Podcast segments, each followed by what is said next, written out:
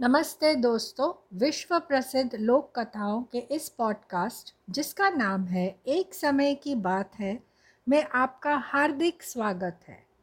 मैं हूँ आपकी होस्ट नमिता खुराना। तो चलिए शुरू करते हैं। पंचतंत्र में से ली गई एक और कहानी, जिसका नाम है लोभी का अंत। एक समय की बात है। चार ब्राह्मण युवक थे।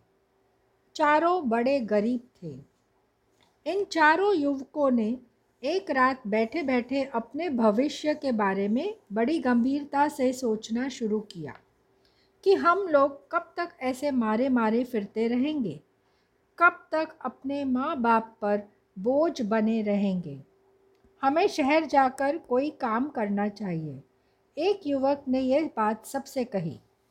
सभी मान गए। सभी उसकी बात से सहमत थे। दूसरे दिन सुबह ही वे लोग शहर की ओर चल पड़े।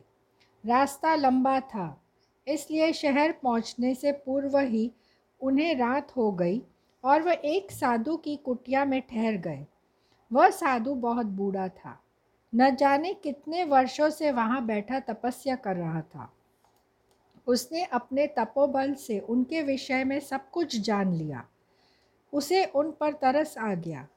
वह बोला, बिना परिश्रम के संसार में कुछ नहीं मिलता। मैं तुम्हारे विषय में सब कुछ जान चुका हूँ।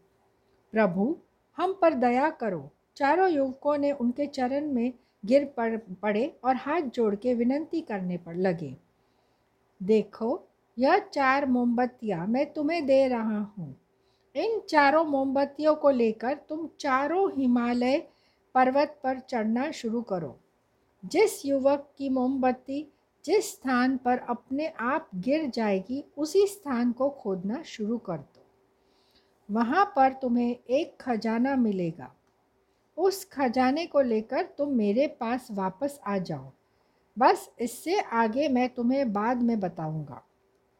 साधु की बात मानकर वे चारों युवक अपनी अपनी मोमबत्तियाँ लेकर हिमालय पर्वत पर चढ़ने लगे।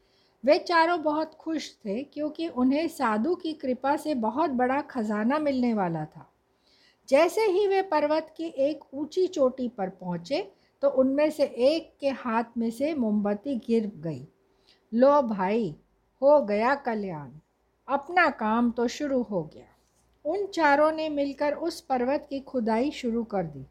जैसे ही उन्होंने उस पर्वत को खोदा तो तांबे का खजाना मिला। अरे यार, यह तो तांबा है। इस तांबे को लेकर जाकर हम क्या करेंगे? वे सब फिर खोदने लगे। इस बार चांदी मिल गई। वाह वाह, अब तो चांदी भी मिल गई। चलो, अब और खोदो। शायद अब सोना भी मिल जाए। फिर हीरे मिलेंगे। सब कुछ मिलेगा। साधु ने आशीर्वाद दिया है। अब किसी चीज़ की कमी नहीं रहेगी। अब हमें इस, इससे भी आगे के पहाड़ पर जाना चाहिए। अभी तो हमारे पास दो मोमबत्तियाँ और है। आगे हम बहुत धन मिल मिल सकता है। देखो, दोस्तों, एक युवक बोला, अधिक लालच ठीक नहीं।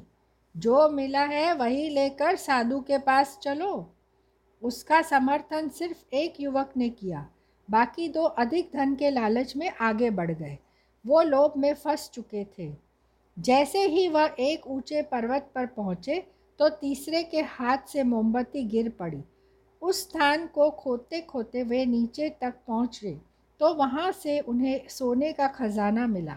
तीसरे ने चौथे से कहा, चल भाई, अब हम भी वापस चलते हैं। हमें हमारा खजाना मिल गया। नहीं भैया, अभी तो चौथी मोमबत्ती बाकी है। हमें और आगे चलना चाहिए। हो सकता है उस खजाने में हमें हीरे मोती मिल जाए। ना भाई, ना। अब मैं और आगे नहीं जाऊँगा। अपने लिए इतना सोना ही काफ़ी है। तुम चाहो तो आगे जाओ। मैं तो चला वापस। ठीक है, अब मैं खजाना लेकर ही जाऊँगा। चौथा युवक तो बहुत लालची था और बढ़ने लगा।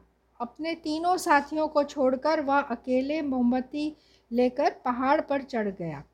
आगे चलकर उसने देखा कि एक आदमी पहाड़ी पर खड़ा है। उसके माथे पर हीरा चमक रहा था। अरे वाह, मिल गया मिल गया। हीरो का खजाना तो मुझे अब मिल ही गया।